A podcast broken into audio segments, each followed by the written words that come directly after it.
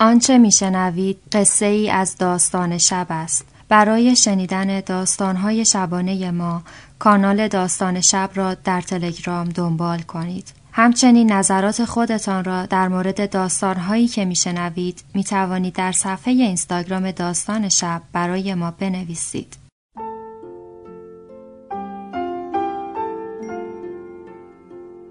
به موجب این سند شش دانگ صدای معصوم بماند برای وارثان داستان شب که در گذر سالها خواهد ماند. ارادتمند داستان شب.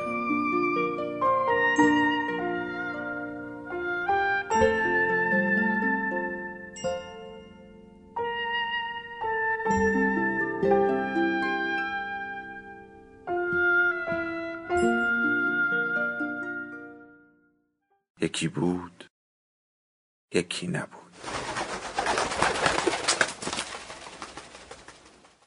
تاهر آوازش را در حمام تمام کرد و به صدای آب گوش داد. آب را نگاه کرد که از پوست آویزان بازوهای لاغرش با دانه های تند پایین می رفت بوی صابون از موهایش می ریخت هوای مه شده ای دور سر پیرمرد می پیچید. آب تاهر را بغل کرده بود. وقتی که حوله را روی شانه هایش انداخت احساس کرد کمی از پیری تنش به آن حوله بلند و سرخ چسبیده است و واریس پاهایش اصلا درد نمی کند. صورتش را هم در حوله فرو برد و آنقدر کنار در حمام ایستاد تا بالاخره سردش شد. خودش را به آینه اتاق رساند و دید که بله واقعا پیر شده است. در آینه گوشه ای از سفره صبحانه کنار نیم رخ ملیحه بود. سماور با سر و صدا در اتاق و بی صدا در آینه می جوشید و با همینها تاهر و تصویرش در آینه هر دو با هم گرم می شدند ملیحه گفت ببین پنجره باز نباشه میچایا جمعه پشت پنجره بود. با همان شباهت باور نکردنیش به تمام جمعه های زمستان. یکی از سیمهای برق زیر سیاهی پرنده ها شکم کرده بود.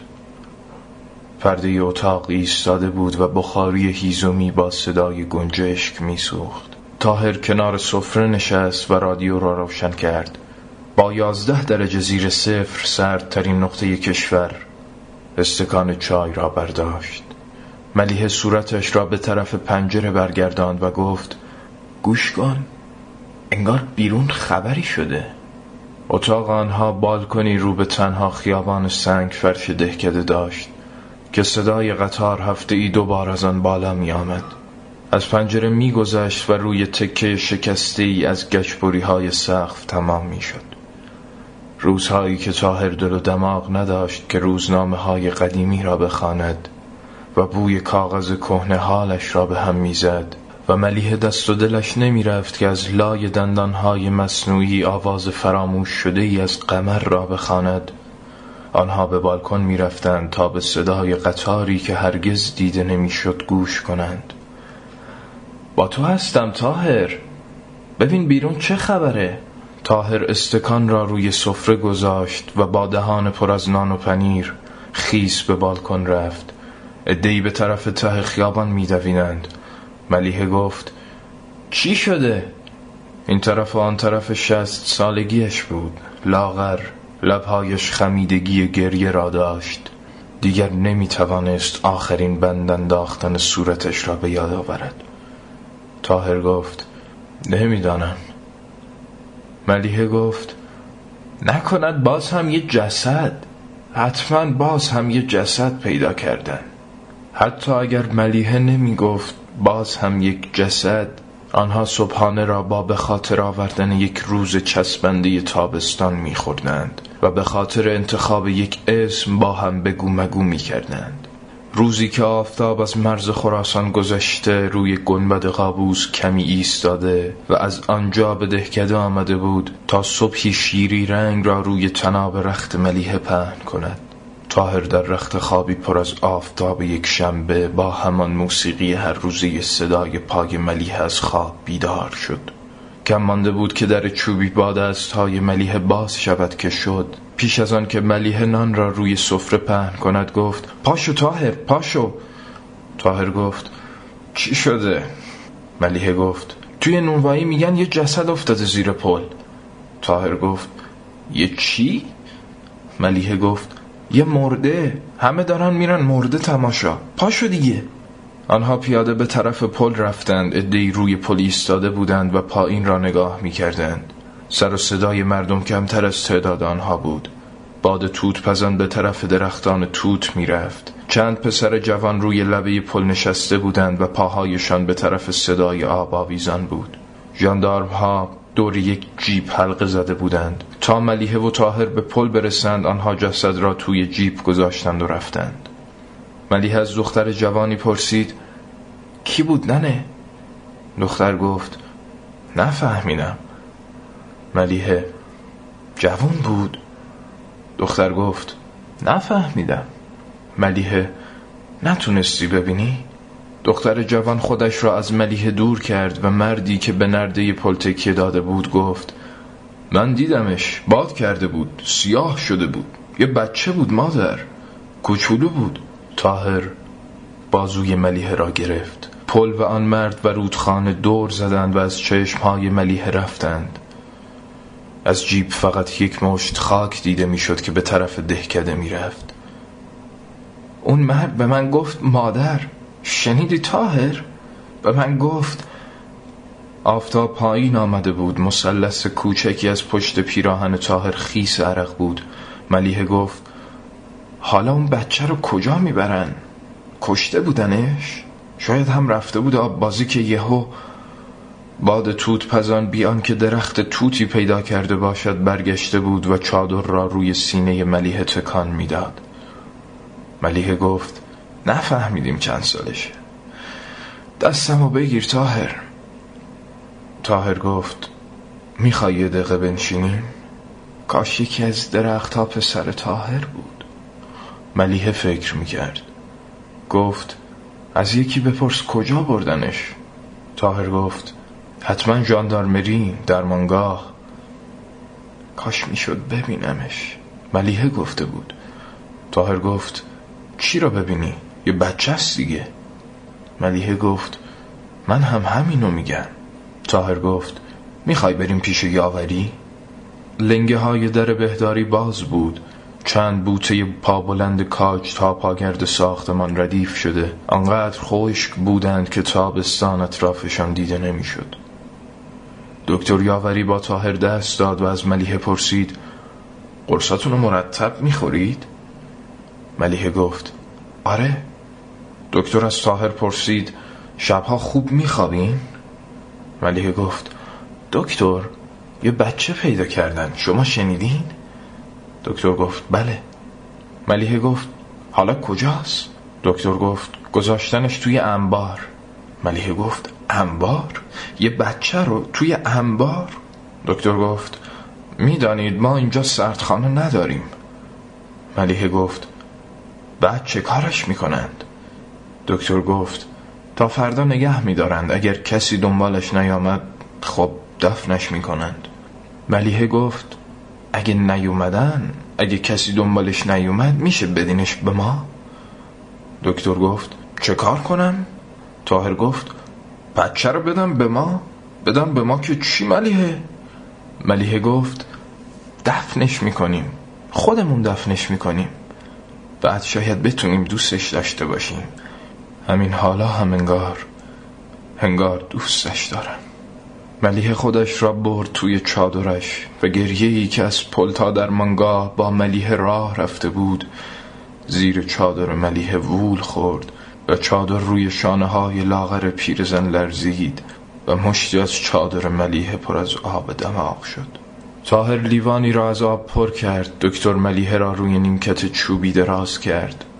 سوزن باریکی از زیر پوست دست ملیه رد شد. کمی پنبه با دو قطر خون در سطل کوچکی کنار نیمکت افتاد و تا غروب همان روز تا بعد از نیامدن صدای قطار ملیه چشمهایش را باز نکرد و حتی یک کلمه حرف نزد. جمعه بود. پرده اتاقی ایستاده بود و بخاری با صدای گنجشک میسوخت. زمستان سفیدی آن طرف پنجره سرمای سفیدش را راه می برد ملیه گفت این همه اسم آخرش هیچی. تاهر گفت بالاخره یه اسمی پیدا می‌کنیم. ملیه گفت اگه همون روز نتونستیم دیگه نمی‌تونیم. چند شنبه بود تاهر تاهر گفت روزی که رفته بودیم سر پل. ملیه گفت نه فرداش که رفتیم در مانگاه تا فردای آن یک شنبه کسی دنبال جسد نیامد. دوشنبه جسد را پیچیده در متقال با یک زنبیل از درمانگاه به طرف گورستان فرستادند. بیرون از حیات درمانگاه ملیحه و تاهر بی آنکه سیاه پوشیده باشند در هوایی که نه آفتابی می‌شد و نه میبارید کمی آهسته تر از مردی که زنبیل را می‌برد و گاهی آن را دست به دست می‌کرد و گاهی روی زمین میگذاشت. گاهی هم روی کندهی یک درخت راه افتادند. میدانچه دهکده را دور زدند و وارد تنها خیابان دهکده شدند. جلوی قهوه خانه مرد زنبیل را زیر تیر چراغی گذاشت که بی هیچ شباهت به درخت به اندازه یک درخت روی زمین قد کشیده بود. قهوه چی با پارچ آب ریخت و مرد دستهایش را شست و همانجا ایستاده با نلبکی یک لیوان شیر داغ خورد. ملیه صورتش را برگرداند و در حالی که احساس می کرد چیزی دارد از پوست سینه به پیراهنش نشت می کند از کنار زنبیل رد شد. تاهر قدمهایش را آرام کرد. آنها حتی در چند قدمی خانهشان انقدر ایستادند تا مرد از راه برسد و جلو بیفتد تا حرمت آن تشعی جنازه ساکت را به هم نریزند.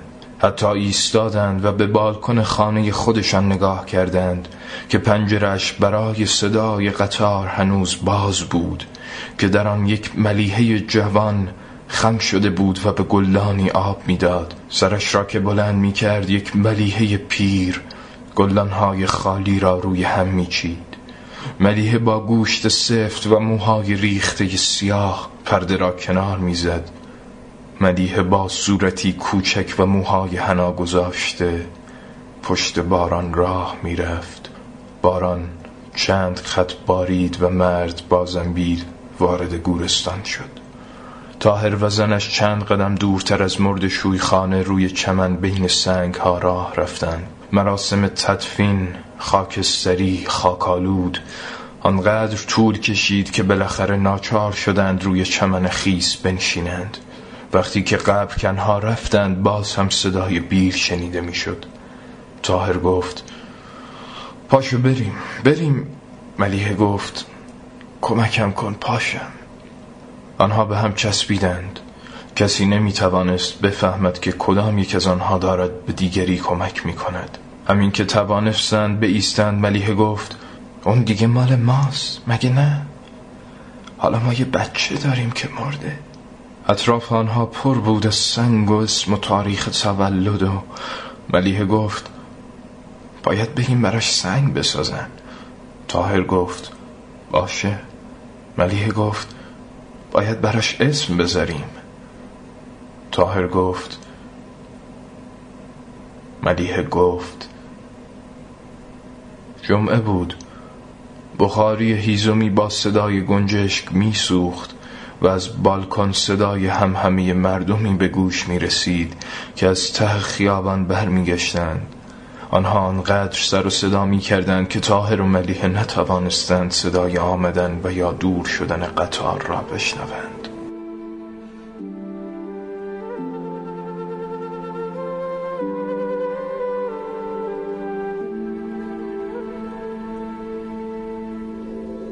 داستان شب بهانه است. برای با هم بودن دور هم نشستن شنیده شدن.